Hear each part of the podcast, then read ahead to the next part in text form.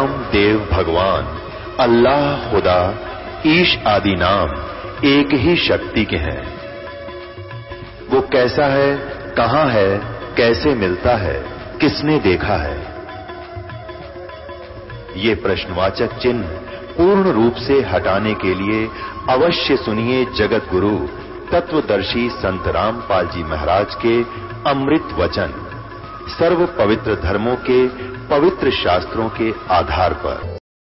अब यही प्रमाण आपको कुरान शरीफ ये पवित्र शास्त्र देगा। अब इसमें भी तीन रोल हैं। एक तो हज़रत मोहम्मद, वो पाकात्मा पैगंबर, और एक उसका खुदा निराकार जो सामने नहीं आता, कोई आकाशवाणी करके या किसी जीव में किसी पुजारी में प्रवेश करके उनके दूत, वो फरिश्ते आदेश देते रहते हैं। यहाँ पर वो निराकार अल्लाह यही वो काल भगवान है, ये ब्रह्म है, ये अव्यक्त है, ये सामने नहीं आता, ये निराकार कहलाता है और आकार में ये अपने लोक में रहता है, अलग से। वो निराकार अल्लाह जैसे अर्जुन को कह रहा है, ब्रह्म ऐसे ही ये हज़रत मोहम्मद को कह रहा है। क्या कहता है कुरान शरीफ? और सूरत फुरकानी नंबर 25 25 25 नंबर सूरत फुरकानी में और आयत नंबर बावन से उनसठ तक आपको दिखाना चाहूँगा, जिसमें प्रत्यक्ष प्रमाण है। उस कबीर परमेश्वर का नाम लिखा है।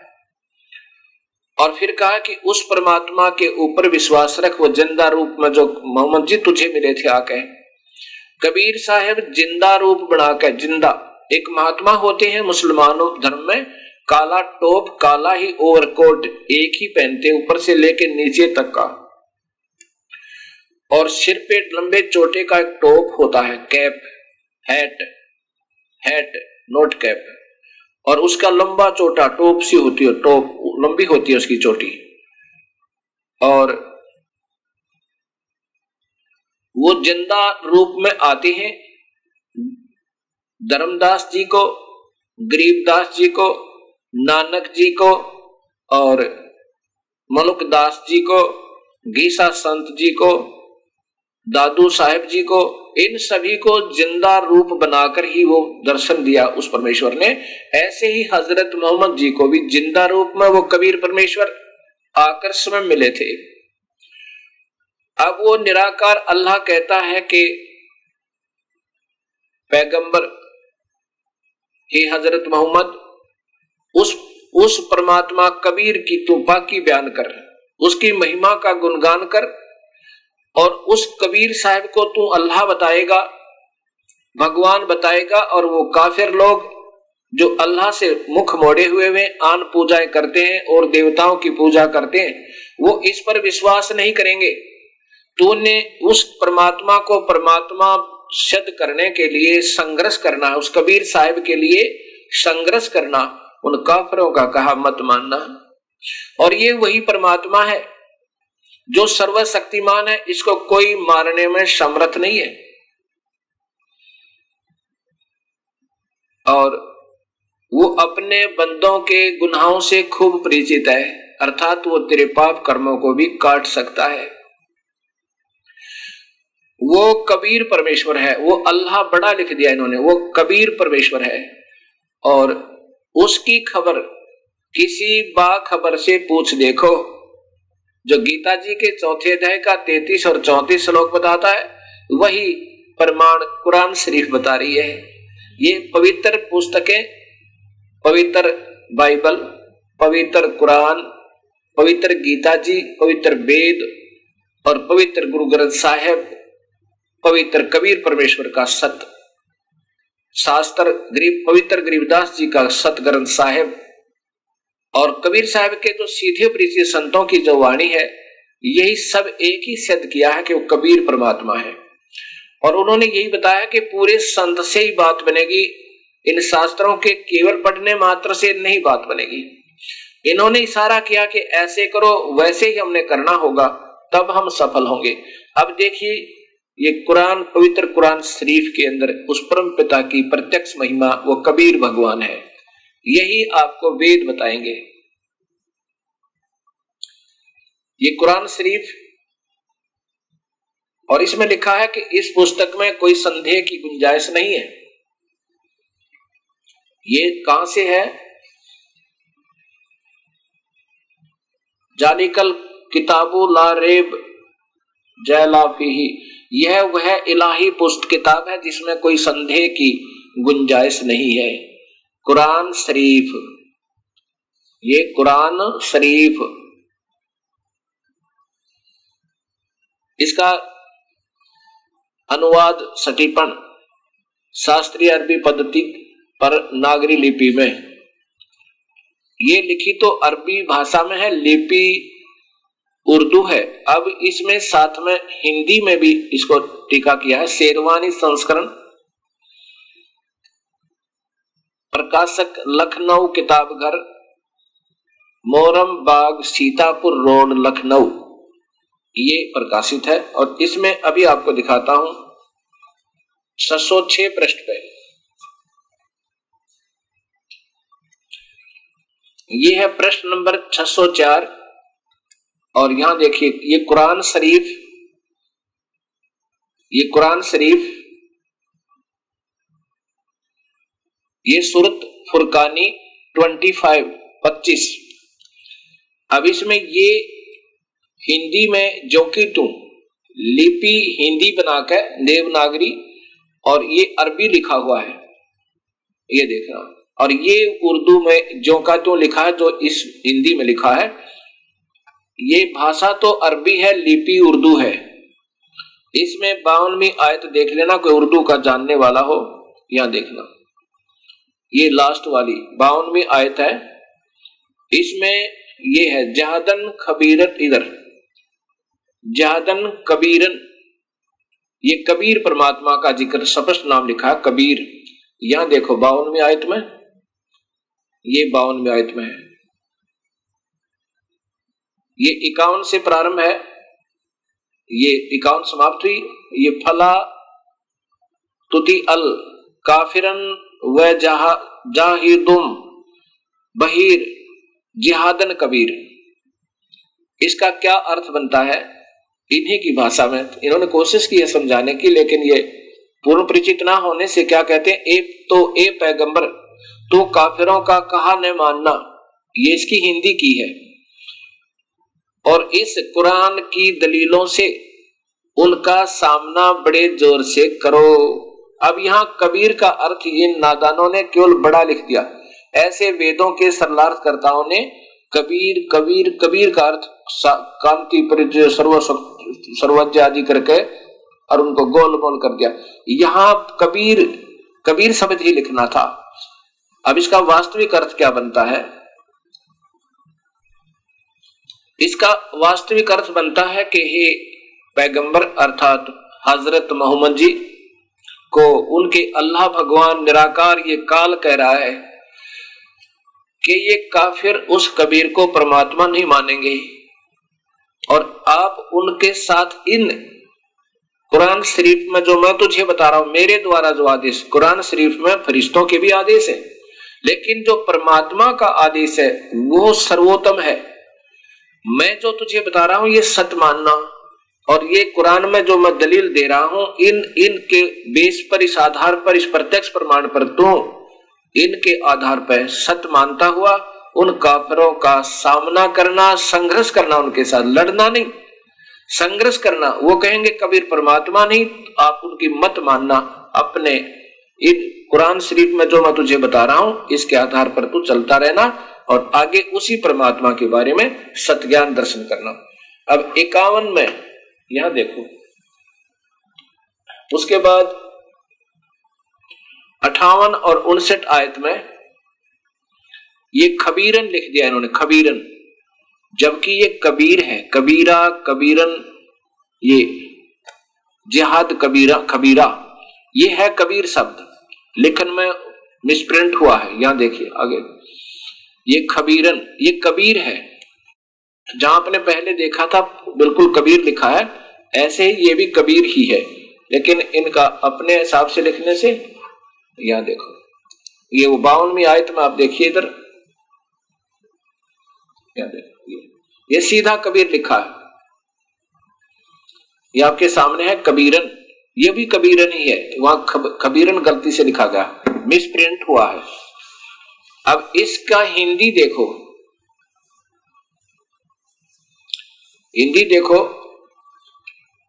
अब ये इक्यावन बावनवी तिरपनवी आयत है। ये आपके सामने तिरपनवी आयत और वो चलते, और वही है जिसने, ये वो परमात्मा है कबीर, जिसने दो दरियाओं को मिला चलाया। एक मीठा प्यास बुझाने वाला खारा, खारी कड़ुआ और दोनों एक आड़ और मज़बूत रोक बना दी।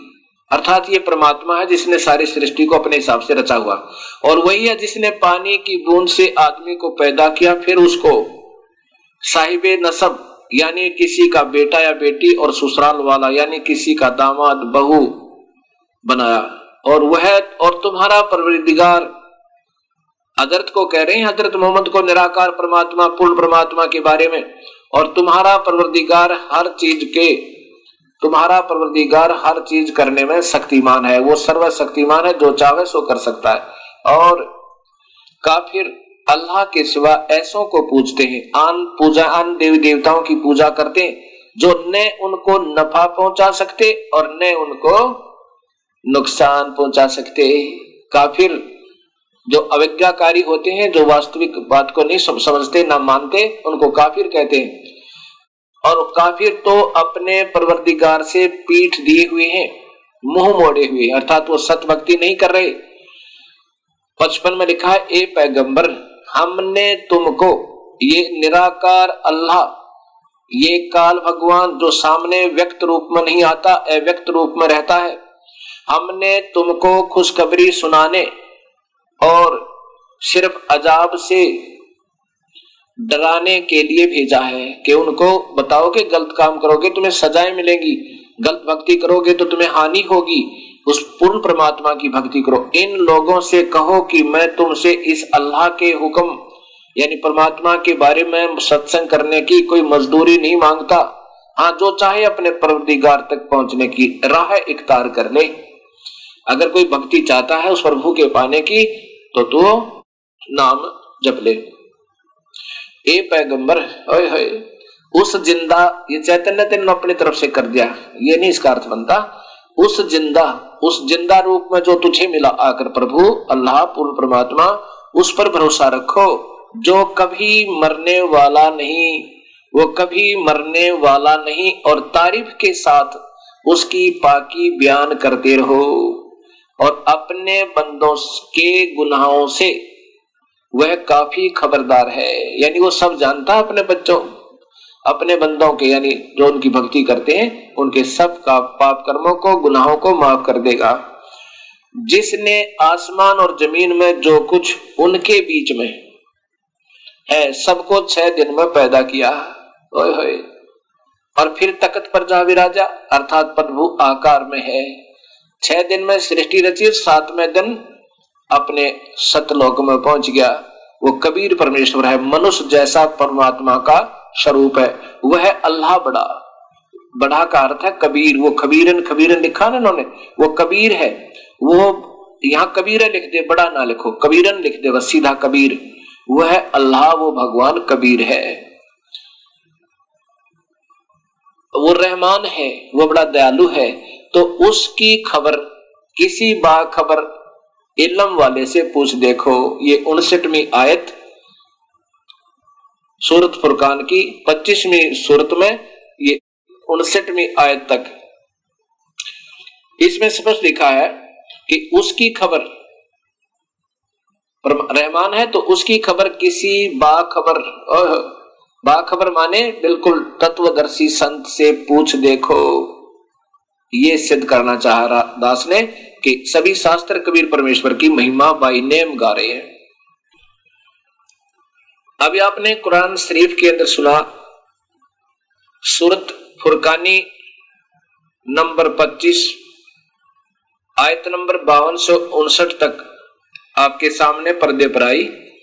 उसमें यह लिखा है कि वो कबीर परमेश्वर है, उसके ऊपर पूरा विश्वास रखो और वही भगवान है, कोई कहे वो परमात्मा नहीं है तो उनके संघर्ष करो, अर्थात उनकी बातें मत मानो। संघर्ष माने लड़ाई नहीं, संघर्ष करो, यानी उनकी बातें मत मानो।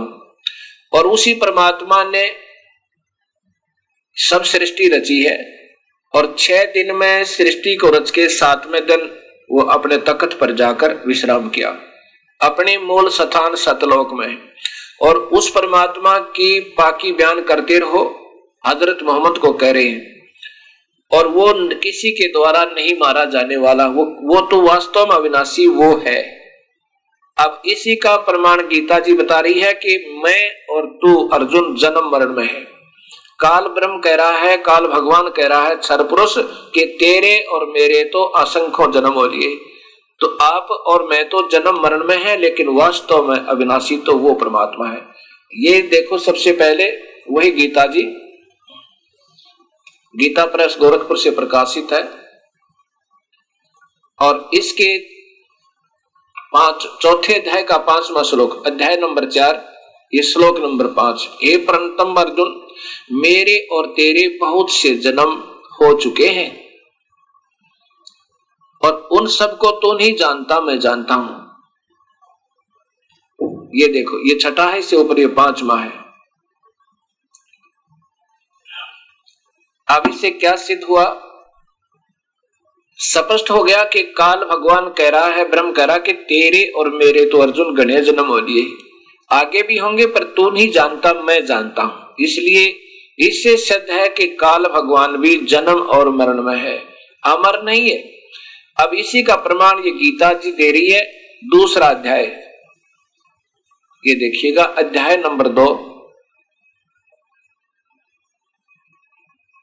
अध्याय नंबर दो और श्लोक नंबर ये देखो। श्लोक नंबर ये, पहले बारह देखो। न तो ऐसा है कि मैं और किसी काल में नहीं था, अर्थात ये काल भी किसी ना किसी में प्रवेश करके या अपने अवतारों में प्रवेश करके अव्यक्त रूप में, अदृश्य रूप में अपने कार्य करवाता रहता है। ऐसा ये नहीं है कि किसी काल में न न तो ऐसा है कि किसी काल में मैं नहीं था। अर्थात मैं पहले भी साथ था और आगे भी होऊँगा। और न ही ये सब राजा लोग थे। नहीं थे, और न ही ऐसा है कि इससे आगे हम नहीं होंगे, रहेंगे। अर्थात ये काल स्वयं कहता है कि ये भी मरेंगे और मैं भी मरता रहता हूँ और तो भी मरता रहता है। वास्तव में अविनाशी तो उसको जान, ये सत्रहवा श्लोक बताता है। अध्याय नंबर दो का, वही श्लोक नंबर सत्रह। अविनाशी, नाश रहित तो उसको जान, जिसे, जिससे यह संपूर्ण दृश्य वर्ग व्याप्त है। इस अविनाशी का विनाश करने में कोई भी समर्थ नहीं है। ये वास्तव में अविनाशी तो वो है। अब इसका प्रमाण गीता जी का पंद्रहवा अध्याय फिर देगा आपको। ये देखिएगा, गीता जी के पंद्रहवें अध्याय का ये सोलवा श्लोक है। इसमें सीधा लिखा कि इस संसार में नासवान और अविनाशी दो प्रकार के पुरुषों भगवान है। या भगवान लिखना था इन्होंने। दो प्रकार के भगवान हैं और दो ही प्रकार की प्राणियों की स्थिति है।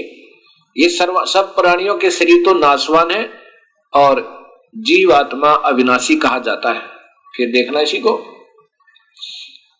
इस संसार में नाशवान क्षर पुरुष ये काल है अक्षर पुरुष ये परब्रह्म है। ये ब्रह्म है, ये परब्रह्म है। नाशवान अविनाशी दो प्रकार के भगवान कहे जाते हैं। जैसा कि आपको मैंने बताया था कि क्षर पुरुष क्षर पुरुष ये ब्रह्म भगवान, ये काल भगवान। ये तो ऐसा समझो जो सफ़ेद चीनी के कप, मिट्टी के कप होते हैं।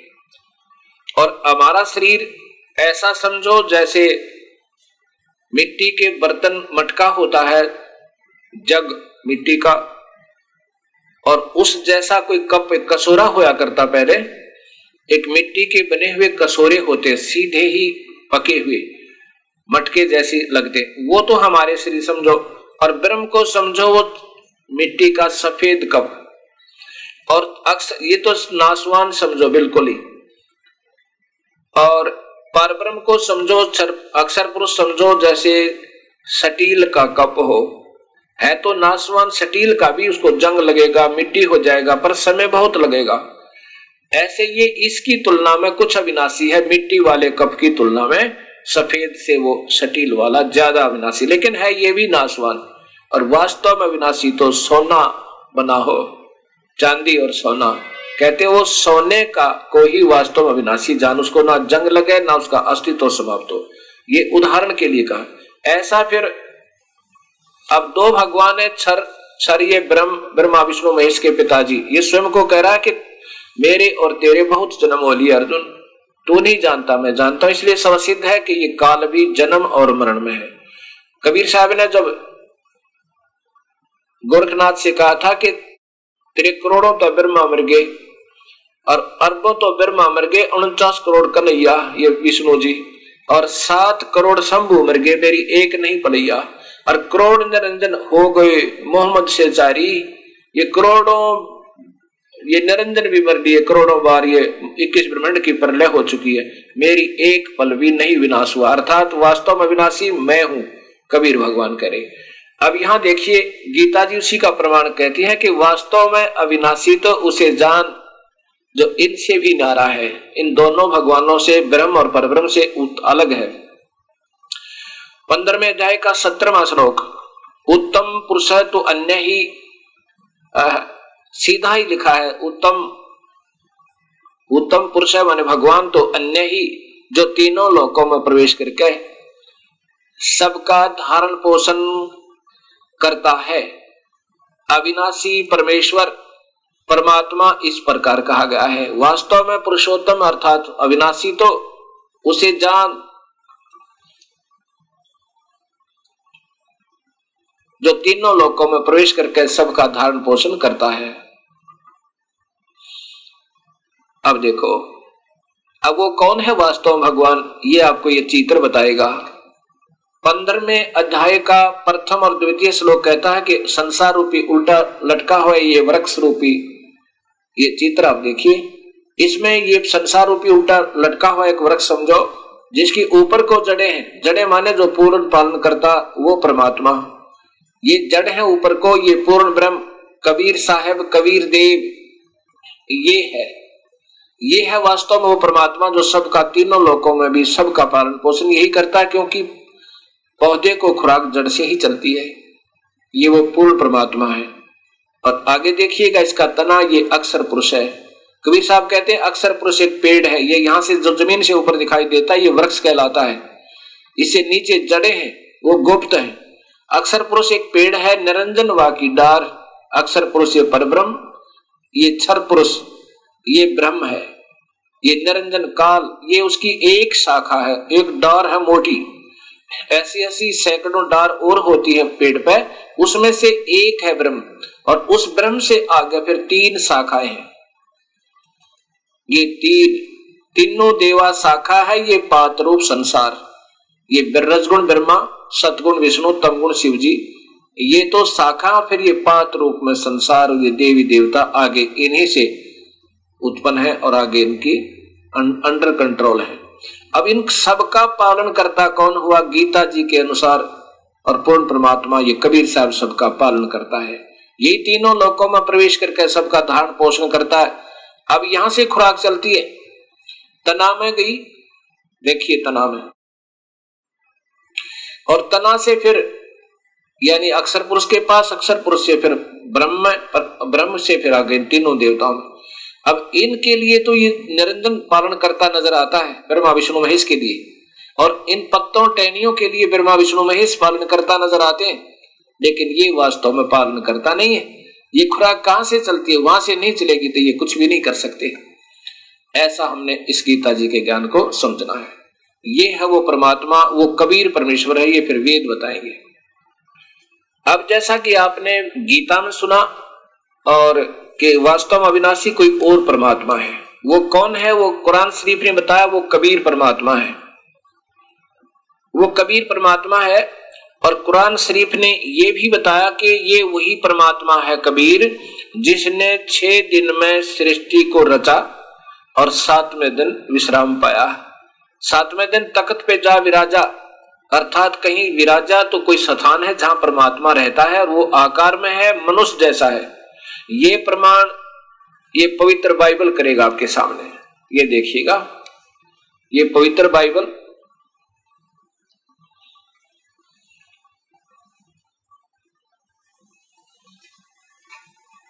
और इसका प्रकाशन है नीचे देखिए। इंडिया बाइबल लिटरेचर 67 सड़सठ बरका रोड किलपक, मद्रास इतने दूरभाष इतने। अब इसमें स्पष्ट है, उत्पत्ति ग्रंथ में, ये देखिएगा।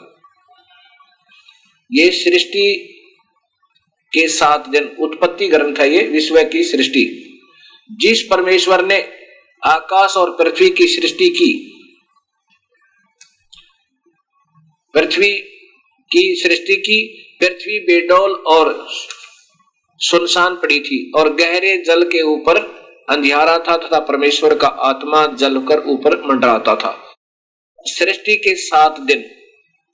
ये पहला दिन, फिर देखिएगा दूसरा दिन, फिर देखिएगा तीसरा दिन, ये चौथा दिन और फिर देखिएगा आगे चलिए। ये फिर पांचवा दिन। और अब ये देखो छठा दिन। अब छठे दिन में पढ़ो।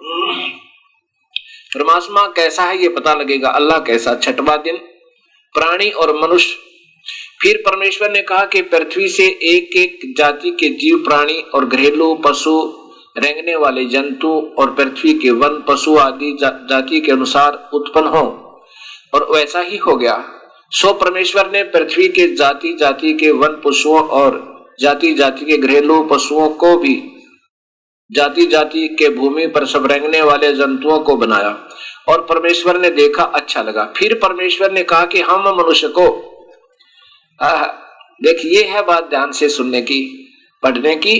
फिर परमेश्वर ने कहा कि हम मनुष्य को अपने स्वरूप के अनुसार अपनी समानता में बनाए और वे समुद्र की मछलियों और आकाश के पक्षियों और घरेलू पशुओं और सारी पृथ्वी पर और सब रेंगने वाले जंतुओं पर जो पृथ्वी पर रेंगते अधिकार रखे। यानी सबसे मज़बूत और समझदार हो। तब परमेश्वर ने मनुष्य को अपने स्वरूप के अनुसार उत्पन्न किया। ओए होए। इससे सिद्ध है कि परमात्मा मनुष्य जैसा है। और ये मुसलमान धर्म में कहते अल्लाह तो निराकार है, क्योंकि यही प्रमाण वेदों के ज्ञाताओं ने दिया कि अल्लाह निराकार है। देखो, तब परमेश्वर ने मनुष्य को अपने स्वरूप अनुसार उत्पन्न किया। अपने ही स्वरूप के अनुसार परमेश्वर ने उसको उत्पन्न किया, नर और नारी करके मनुष्य। उसने मनुष्य की सृष्टि की। आगे देखियो।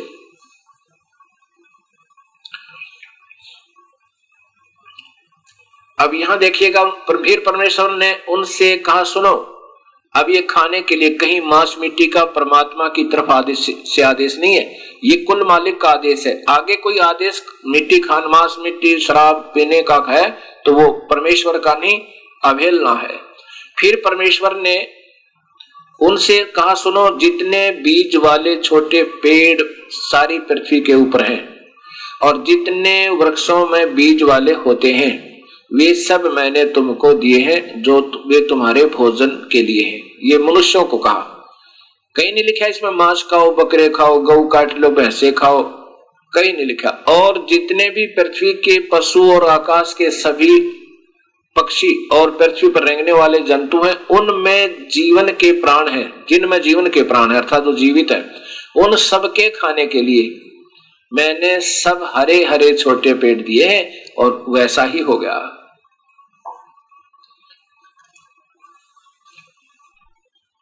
अब आपने सुना और देखा आँखों से और पढ़ा कितना प्रत्यक्ष प्रमाण है। ये काल ही सबको धोखा दे रहा है। ये स्वयं सामने व्यक्त रूप में नहीं आता और अव्यक्त रूप से किसी के अंदर प्रवेश करके अपने आदेश दे देता है। उनमें कुछ सत्य होते हैं, कुछ असत्य भी होते हैं।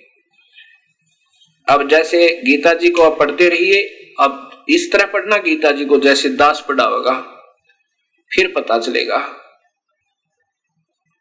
क्योंकि ये पूर्ण परमात्मा के डर से ज्ञान तो सही देता है और कहता उस परमात्मा का मार्गदर्शन करो, परमात्मा कोई और है, स्वयं भी कहता है, लेकिन उनके, उनकी पूजाएँ गलत करवा देता है। कबीर साहब से वार्ता हुई थी इस काल की, कहा था कि नाम तो मैं लूँगा तेरा ही तेरी ही महिमा गाया करूँगा, लेकिन पूजा सही नहीं बताऊँगा। पूजा गलत करवाऊँगा और ज्ञान आप ही का दिया करूँगा। कि परमात्मा कोई और है, उसका कबीर नाम है, वही सारी सृष्टि का रचनहार है, लेकिन अंत में ज्ञान वो, यानी पूजा अधूरी दे करके इन सबको गुमराह रखूँगा। ऐसा उसने अपना कबीर साहब से, जब कबीर साहब जोगजीत नाम से आए थे वो नहीं पहचान पाया काल के ये परमात्मा है। जोगजीत समझ के उनसे फिर अपने खुल्लम खुल्ला ये कह दिया था कि नाम तुम्हारा ले करूँ आवाजा और द्वादश पंथ करूँ मैं साजा। उन बारह नकली पंथ चलाऊँगा उनमें तुम्हारा नाम लेकर कबीर परमात्मा है, कोई और अल्लाह है, वो सतलोक में रहता है। ऐसे पंथ चलाऊँगा नकली और नकली नाम दिवाऊँगा और फिर वो सब मेरे ही चक्कर में रहेंगे।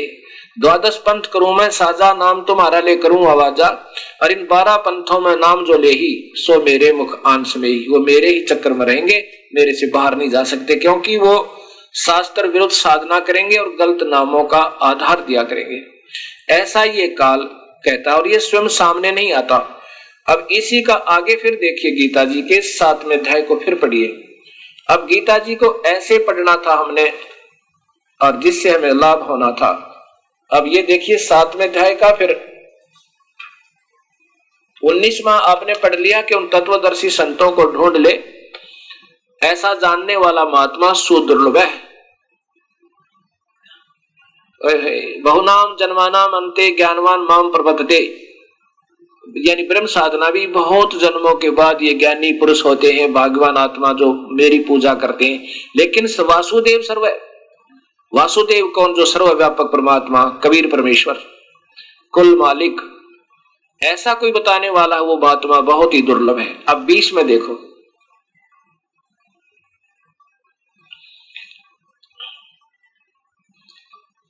बीच में कि उन भक्ति भोगों की कामना द्वारा जिनका ज्ञान हरा जा चुका है, किनकी तीनों गुणों की पूजा करके देवी देवताओं की पूजा करने वालों का जिनका ज्ञान हरा जा चुका है, वहीं तक की सीमा तक, उन्हीं पूजाओं तक जिनका ज्ञान हरा जा चुका है, अपने स्वभाव से प्रेरित होकर उस उस नियम का ध्यान करके अन्य देवताओं को भजते हैं, पूजते हैं। अन्य, संस्कार स्पष्ट है, अन्य देवता प्रपदते अन्य माने और दूसरे देवता माने भगवानों को, ब्रह्मा, विष्णु, महेश अन्य देवता माते हैं, क्योंकि वहाँ लिखा है तीन गुणों तक की पूजा व्यर्थ है। एक ब्रह्म की पूजा छोड़कर मेरी पूजा छोड़कर तीनों गुणों की पूजा जो करते हैं, व्यर्थ है। अन्य देवता पूजते पर बदलते। अब इक्कीस में लिखा है,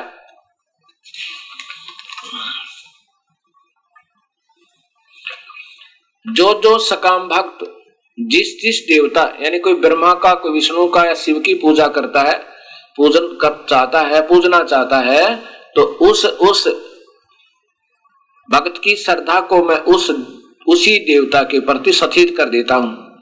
अब जिसने पूजना चाहता है पूज ले, लेकिन उतना ही लाभ मिलेगा।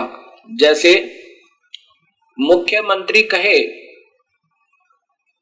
कि भाई तुम मेरी पूजा करो, तुम नीचे के अधिकारियों की पूजा करते वो तुम्हें कोई केवल सीमित लाभ दे सकता है।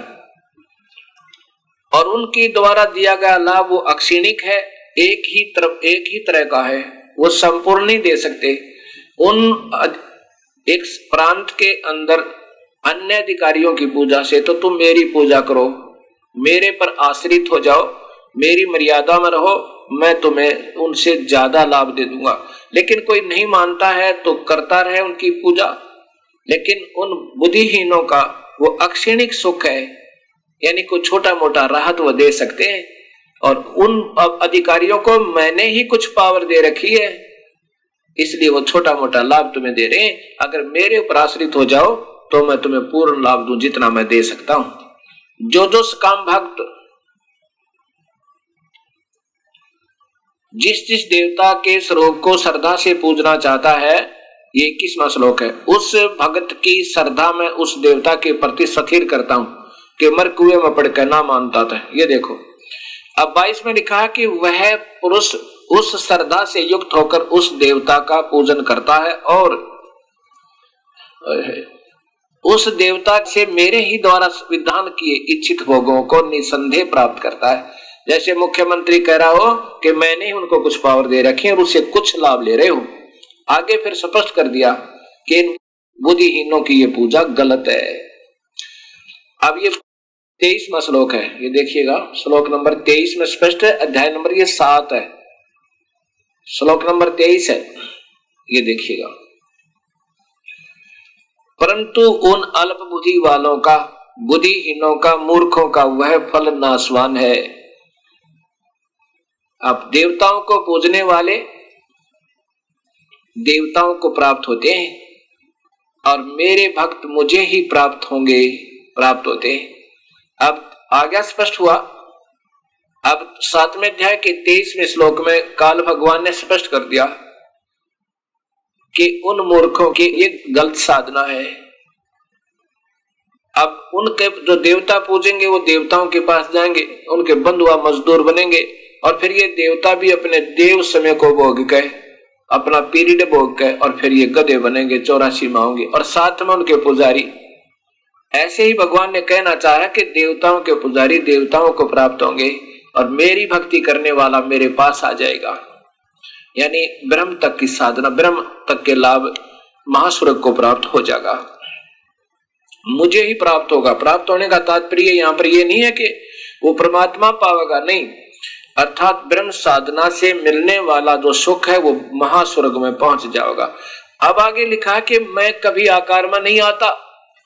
और ये नादा अब आगे 24 और 25 में स्पष्ट लिखा है। जैसे मैंने सृष्टि रचना में आपको बताया था कि इसने पर्ण किया था, प्रकृति देवी से कहा था कि आज के बाद मैं कभी आकार में नहीं आऊँगा। कभी भी मैं किसी के सामने व्यक्त रूप में प्रकट नहीं होऊँगा। ये मेरा अटल और घटिया नियम है।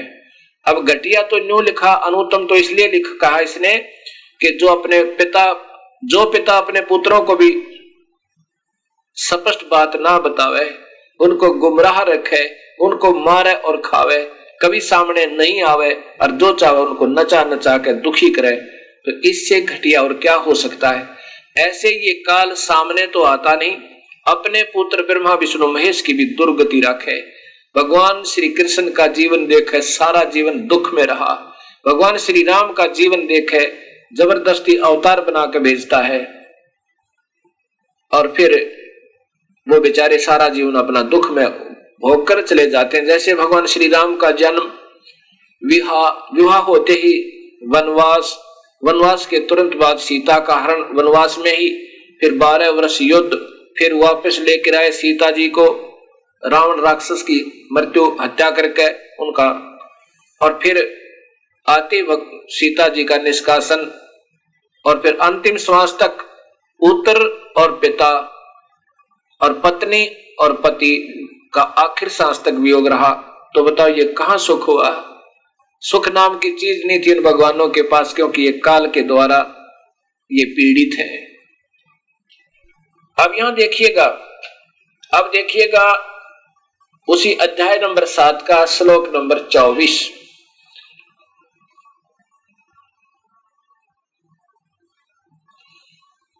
बुधे बुद्धिहीन पुरुष, बुद्धिहीन व्यक्ति, मेरे अनुतम। अब देखो, यहाँ ठीक लिख दिया, अनुतम का अर्थ अनुतम ही कर दिया। और वहाँ इस महात्मा जी ने अठारहवें श्लोक में, इसी अध्याय के अठारहवें श्लोक में क्या कर दिया? अति उत्तम। और यहाँ अनुतम लिख के पीछा छुटवा दिया। यह समझदारी की इसने। ये अठारवा देखो। इसी साथ में है कि यहाँ तो अनुतमाम का अर्थ अति उत्तम कर दिया। अनुतमाम अति घटिया तक घटिया लिखना था यहाँ पे, अश्रेष्ठ। और इसी के चौबीसवें श्लोक में इसी को अनुतम ही लिख कर अपना पीछा छुटा दिया, बहुत अच्छा किया। ये देखिएगा, चौबीसवा श्लोक। ये देखो। ये अनुतम, यहाँ अनुतम लिख दिया, संस्कृत हिंदी कर दिया, अनुतम। ये अच्छा किया। वहाँ भी अनुतम ही लिख देता, बहुत अच्छा था। अब अबुध है, बुद्धिहीन पुरुष, मेरे अनुतम अविनाशी परम भाव को न जानते। ये काल कह रहा है, क्या कह रहा है कि मैं कभी व्यक्त रूप में सामने नहीं आता? अव्यक्त अव्यक्त का अर्थ होता है, मैं कभी व्यक्तिगत रूप से प्रकट नहीं होता। ये तो अपने हिसाब से बना दिया इन्होंने। अव्यक्तम माने मैं कभी किसी के सामने व्यक्तिगत रूप से नहीं आता, आकार में नहीं आता। माम माने मुझ। व्यक्ति मुझे आकार में आया हुआ मानते हैं। फिर देखिए, ये बुद्धिहीन पुरुष, मनुष्य, जो काल कह रहा है कि मैं काल हूँ, मैं कृष्ण नहीं हूँ। मैं तो इसके अंदर बोल रहा हूँ, ये मूर्ख मुझे कृष्ण मान रहे हैं। बुद्धिहीन पुरुष मेरा अनुतम अविनाशी परम भाव को नहीं जानते, मेरा घटिया नियम नहीं जानते कि मैं कभी किसी के सामने नहीं आता, व्यक्त रूप में, आकार रूप में नहीं आता। ये मुझे व्यक्ति मान रहे हैं। व्यक्ति भाव को प्राप्त हुआ मानते हैं, मैं कृष्ण नहीं हूँ, स्पष्ट लिख रहा है। अब पच्चीस में देखो। न अहम प्रकाश से सर्वस्व योग माया समावर्त है। मैं तो अपने योग माया से के द्वारा छुपा रहता हूँ और मैं किसी के सामने आकार में नहीं आता। ये मूड एम न भी जानते, ये मूर्ख लोग मुझे नहीं जानते, ये लोग और मुझे अजम एवं मेरे इस अटल मैं कभी पर आकार में नहीं आता, कृष्ण जी की तरह जन्म नहीं लेता, अजम अवम हूँ। यहाँ देखिए आइए इस अर्थ इन्होंने क्या किया है कि अपनी योग माँ से छिपा हुआ मैं सबके प्रत्यक्ष नहीं होता। और यह है अज्ञानी जन समुदाय मुझे जन्म रहित अविनाशी परमेश्वर को नहीं जानता। जन्मने वाला सुनते, ये तो गलत लिखा है इन्होंने। जन्मने वाला सिर्फ़ यह है कि न अभी जानते, मुझे नहीं जानता। मुझे कृष्ण मान रहे हैं, मैं कृष्ण नहीं हूँ। इसका वास्तविक अर्थ यह बनता है कि मैं अपनी योग माया से छुपा रहता हूँ। न एम प्रकाश है सर्वस्व योग माया समावर्त है। मैं किसी के सामने प्रकट नहीं होता और न ही मैं कृष्ण राम की तरह जन्म लेकर आता हूँ। ये मेरा अवयम अवयम माने अविनाशी, अनुतम। ये मेरा अविनाशी नियम है, मैं कभी किसी के सामने नहीं आता। अयम माने यह है अवयम ये मेरा अविनाशी नियम को न अभी जानते मूढ़ा, मूढ़ लोका।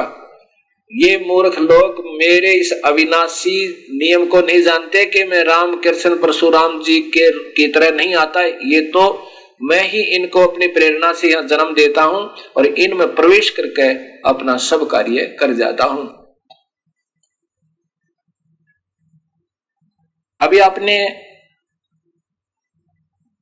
पवित्र गीता जी के अंदर सुना और आँखों देखा और पढ़ा। अब जैसे भगवान काल कह रहा है कि मैं कभी व्यक्त रूप में, व्यक्तिगत रूप में, आकार में किसी के सामने नहीं आता। और ये मूर्ख लोग मुझे आकार में आया हुआ कृष्ण मान रहे हैं। मैं कृष्ण नहीं हूँ। अब यहाँ बात विचार करनी होगी क्योंकि ये पुराना रंग हमारे बहुत चढ़ा हुआ है। इतने प्रमाणों के बावजूद भी बहुत देर से स्वीकार्य होगा हृदय को, लेकिन होगा, क्योंकि ये एथेंटिक रिकॉर्ड है। ये शास्त्र प्रमाणित है, और पहले हमें अप्रमाणित ज्ञान दिया गया। वो टिकेगा नहीं अब इस सत्य ज्ञान के सामने। कबीर साहब कहते हैं, और ज्ञान सब ज्ञान कबीर ज्ञान सो ज्ञान। जैसे गोला तो कहा करता चले मैदान।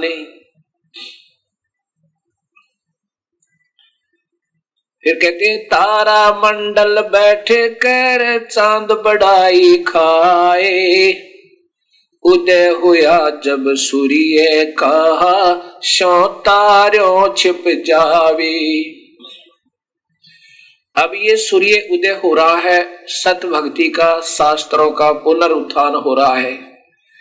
शास्त्र तो पहले ही पवित्र हैं, लेकिन उनको फिर वापस हर भक्त के सामने पहुँचाया जा रहा है। कबीर परमात्मा की ही रजात है जीव कुछ नहीं कर सकता। उन्हीं की कृपा अपनी प्यारी आत्माओं पर पुनः हो रही है और हमें अपने चरणों में वो लेना चाह रहे हैं। अब यदि यहाँ कोई ये कहे कि गीता जी श्री कृष्ण जी ने बोला था, अभी तक तो हमें यही बताते आए थे कि भगवान श्री कृष्ण जी ने गीता का निर्मल ज्ञान दिया था। किस लिए दिया था? फिर बताते थे कि अर्जुन युद्ध नहीं करना चाह रहा था और भगवान ने युद्ध कराना ज़रूरी था। बताओ भाई, ये तो उनका उत्तर होता था उन अधूरे गुरुओं का। और कहते थे, श्री कृष्ण जी ने, अभी भी कह रहे हैं? अल्पज, जिन्होंने गीता जी को उठाकर भी नहीं देखा होगा, और देखा होगा तो उनकी बुद्धि से बाहर, क्योंकि वो बच्चे हैं, वो स्वयं अनजान है। जिसको स्वयं ज्ञान नहीं मार्ग का, वो दूसरों को मार्ग बता रहा है। वो कैसा मार्गदर्शक? वो तो महा धोखा दे रहा है इस मनुष्य जीवन को बर्बाद कर रहा है। जिसको ज्ञान नहीं, किसी रास्ते कार वो बता रहा, दूसरों को, इधर आ जाओ, इधर चले जाओ।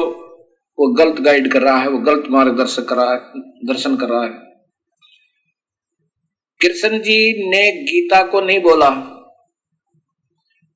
यदि कृष्ण जी बोल रहे होते, वो ये नहीं कहते कि मैं व्यक्त रूप में, मनुष्य रूप में कभी नहीं आता। मैं आकार में नहीं आता, क्योंकि भगवान श्री कृष्ण तो पहले ही आकार में विद्यमान थे। ये काल बोल रहा था कि मैं कभी आकार में नहीं आता। अब यहाँ विचार करना वो काल कौन है? वो छर पुरुष, वो ब्रह्म। ब्रह्मा, विष्णु, महेश के पिताजी। यहाँ विचार कीजिए गीता जी के ज्ञान की आवश्यकता कब पड़ी थी? जब अर्जुन युद्ध करने से मना कर देता है, दोनों सेनाएँ आमने सामने खड़ी हैं। उससे पहले थोड़ा सा विवरण और देना चाहूँगा आपको। युद्ध क्यों होने जा रहा था? कौरव पांडवों का। आपस में भाई बंटवारा नहीं हो रहा था। दुर्योधन पांडवों को हिस्सा नहीं दे रहा था। और पांडव अपना हिस्सा राज्य का मांग रहे थे कि आधा हिस्सा हमें दे दो। दुर्योधन ने स्पष्ट मना कर दिया था कि तुम्हें मैं कुछ नहीं दूँगा। इसके लिए फिर भगवान श्री कृष्ण से पांडवों ने प्रार्थना की कि आप हमारा राजीनामा कंप्रोमाइज करवा दो। भगवान श्री कृष्ण तीन बार शांति दूत बनकर इस अनरथ को बचाने की बरसक प्रयत्न करते हुए और कौरव और पांडवों को समझाने के लिए तीन बार गए थे। और कहा करते थे कि दुर्योधन विनाश हो जाएगा, ना राज्य रहेगा और ना तुम रहोगे। ना जाने युद्ध में कौन मर जावे, आप ही मर जाओ या पांडव ही मर जाए। पांडवों को भी कहा करते थे, भाई, युद्ध में ना जाने किसकी मृत्यु हो जावे और फिर ये राज किस काम आएगा? आपस में अपना प्रेम से अपना हिस्सा बांट लो, लेकिन न दुर्योधन मान रहा था और न ही पांडव मान रहे थे। तब श्री कृष्ण ने सोचा कि कहीं ऐसा ना हो कि ये पांडव मेरे ऊपर कूद रहे हो कि हमारी तरफ़ भगवान श्री कृष्ण है। इसलिए ये युद्ध करने को तैयार हो रहे हो। इस समस्या का भी समाधान करने के लिए और इस युद्ध जैसे अनरथ, घोर युद्ध, अनरथ को टालने के लिए भगवान श्री कृष्ण ने दोनों के सामने, कौरव और पांडव के सामने कहा था कि भी देख लो, अगर तुम नहीं मान रहे हो, आपकी इच्छा है, लेकिन युद्ध अच्छी बात नहीं। ना जाने कितनी बहन विधवा होंगी, ना जाने कितने बच्चे अनाथ होंगे। ये जुल्म मत करो। और यदि नहीं मान रहे हो, ठीक है, एक तरफ़ मेरी सेना होगी, एक तरफ़ मैं अकेला हूँगा और मैं युद्ध नहीं करूँगा, हथियार भी नहीं उठाऊँगा। प्रभु ने कहा तो इसलिए था कि हो सके है, ये पांडव नम्र हो जाएँ और मेरी बात को स्वीकार कर लें, युद्ध ना करें, और जान जाएँ कि मैं इनके साथ युद्ध नहीं करूँगा। इसलिए ये समझ जाए सारे को। पांडवों ने अपनी कुछ जिद को, अपने हट को ढीला किया। ये बात सुन के कि भगवान ने फैसला ले लिया है कि मैं युद्ध नहीं करूँगा। तब कहा, प्रभु, हमें पाँच गाँव दिला दो। हमारी इज़्ज़त रह जाएगी। तब श्री कृष्ण ने कहा, चलो, फिर प्रयत्न करता हूँ। श्री कृष्ण जी ने जाके दुर्योधन से कहा कि, दुर्योधन, बात बन रही है। आप पाँच गाँव दे दो युधिष्ठिर को। पांडवों को फिर मैं मैं जानू मेरा काम जाने ये अनरथ टल रहा है। अब दुर्योधन ने कहा कि सुई की नोक के समान भी उनके पांडवों के लिए स्थान नहीं है। तब श्री कृष्ण जी ने सोचा तो बहुत नकम आत्मा। तब कहा था दुर्योधन तुम्हारा विनाश हो जाएगा। आँख खोल ले ये समय है तुम्हारा एक, एक इतने अनर्थ के टालने का और पाँच गाँव दे दे तुमको। जब भगवान श्री कृष्ण ने उन्हें अच्छा करड़ा करके बातें कही तो दुर्योधन ने कहा अपनी सेना से कि पकड़ लो इसको। पकड़ लो श्री कृष्ण को तो भगवान श्री कृष्ण ने अपना विराट रूप दिखाया। और जिसको देख करके सभी उपस्थित सभासद अपनी आँखें बंद कर लेते हैं, डर के इधर उधर हो जाते हैं। और श्री कृष्ण जी वहाँ से निकल आते हैं। युद्ध की तैयारी हो जाती है। अब यहाँ विचार और करना कि श्री कृष्ण जी ने गीता नहीं बोला था, उसका दूसरा प्रमाण अभी आपको बता दूँ, इसी समय क्योंकि ये प्रकरण वही चल रहा है। जैसे गीता जी के ग्यारहवें अध्याय में श्री कृष्ण के अंदर प्रवेश काल भगवान कहता है कि अर्जुन, जो ये विराट रूप मैंने तुझे दिखाया, ये पहले कभी किसी ने नहीं देखा। अब ये देख लेना। यदि कृष्ण जी बोल रहे होते और कृष्ण जी ने ही विराट रूप यहाँ दिखाया होता तो ये नहीं कहते कि मैंने जो पहले कभी किसी को नहीं दिखाया। वो विराट रूप एक सिद्धि से आम संत भी दिखा सकता, लेकिन वो वो नहीं हो सकता जो काल वाला है। ये अपना विराट विकराल रूप अर्थात भयंकरता दिखा सकते अपनी शक्ति को। लेकिन वो काल के तुल नहीं, वो क्योंकि वो एक हज़ार भुजा के हैं, ये केवल चार भुजा युक्त है। अब ये प्रमाण भी आपको याद रखना पड़ेगा कि गीता जी में कहा कि ये जो मेरा वास्तविक रूप, काल रूप तूने देखा, विराट रूप, ये है मेरा वास्तविक स्वरूप। और ये पहले विराट रूप कभी किसी ने नहीं देखा तेरे बिना और ना ही आगे देखा जा सकता। ना किसी वेदों में वर्णित विधि से और ना ही किसी क्रिया से, ना किसी जप से, ना किसी तप से। अब ये गीता जी मैं आपको दिखाता हूँ। ये देखिएगा गीता जी। गीता प्रेस गोरखपुर से प्रकाशित। अध्याय नंबर ग्यारह। और श्लोक नंबर सैतालीस में, हे अर्जुन अनुग्रह पूर्वक मैंने अपनी योग शक्ति के प्रभाव से ये मेरा परम तेजो में सबका आदि। सीमा रहित विराट रूप तुझको दिखला, जिसे तेरे अतिरिक्त दूसरे किसी ने पहले नहीं देखा, न दृष्ट पूर्वम। इति सिद्धम कि वो रूप कृष्ण जी ने दिखाया था और ये काल का रूप है। इसलिए कृष्ण जी ने गीता नहीं बोला। अब इसे ससिद्ध हो गया कि भगवान श्री कृष्ण ने गीता नहीं बोला। अब फिर देखिए आगे। अर्जुन ने भगवान श्री कृष्ण से कहा कि हे भगवान, मेरा रथ दोनों सेनाओं के बीच में जाके खड़ा करो और देखो मैंने किसके साथ युद्ध करना कौन है मेरे योग्य युद्ध करने के। भगवान श्री कृष्ण ने ऐसा ही किया। अब यहाँ विचार करना। अर्जुन ने जब देखा सामने गुरुदेव अपने पूर्वज विषम पितामह और अपने ही कुल के व्यक्ति युधिष्ठर आदि के पुत्र उनको जिनको साथ अपनी गोदी में लेकर खिलाया करते थे, उनका प्यार किया करते थे।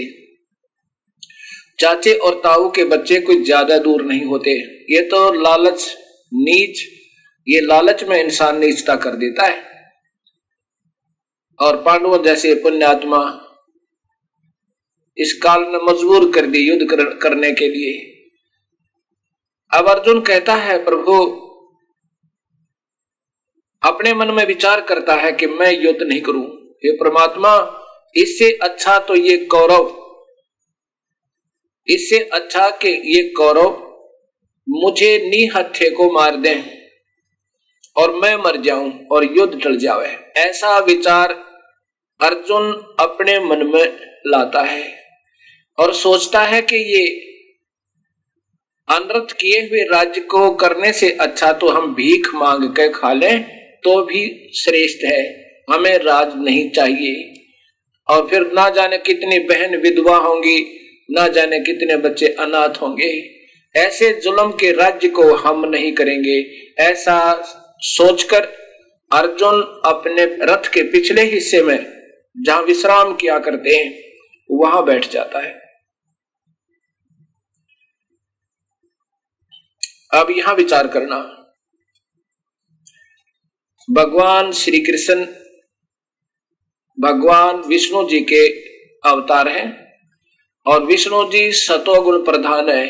इतनी वीर नम्र आत्मा, इतने सहनशील जैसे एक बार गर्गो ऋषि ने भगवान विष्णु जी की परीक्षा लेने के लिए विष्णु जी की छाती में, सीने में लात मार दी। भगवान विष्णु ने कहा कि, हे ऋषिवर, मेरा सीना तो पत्थर जैसा था। आपके कोमल चरण को चोट तो नहीं आई? अब देखो, कितनी प्यारी आत्मा, कितने महान आत्मा भगवान विष्णु जी, अगर चाहते तो भरगो ऋषि के टुकड़े टुकड़े कर देते वह सुदर्शन चक्र से। लेकिन उनके अंदर सतोगुण इतना है कि वो लड़ना नहीं चाहते। और फिर शिशुपाल ने सौ गलतियाँ की थी और फिर भी हंसकर टाल जाते थे।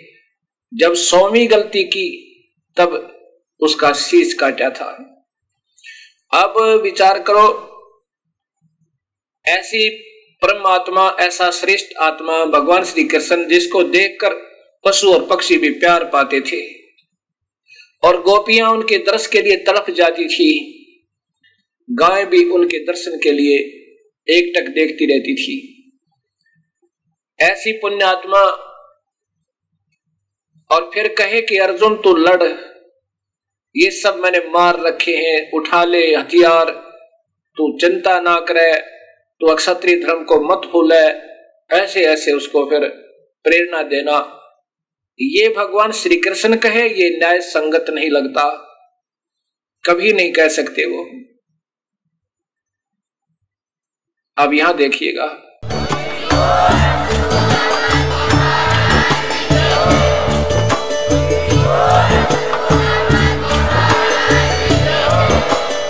आप सुन रहे थे जगत गुरु तत्वदर्शी संत रामपाल जी महाराज जी के मंगल प्रवचन। अधिक जानकारी के लिए विज़िट कीजिए हमारी वेबसाइट www.jagatgururampalji.org संत रामपाल जी महाराज जी के शुभ आशीर्वाद से पूरे विश्व भर में 500 से भी ज़्यादा नाम दीक्षा केंद्र हैं, जिन पर संत रामपाल जी महाराज जी द्वारा ऑनलाइन निशुल्क नाम दीक्षा दी जा रही है। अपने नजदीकी नाम दीक्षा केंद्र का पता करने के लिए संपर्क करें। Eight two two two eight eight zero five four one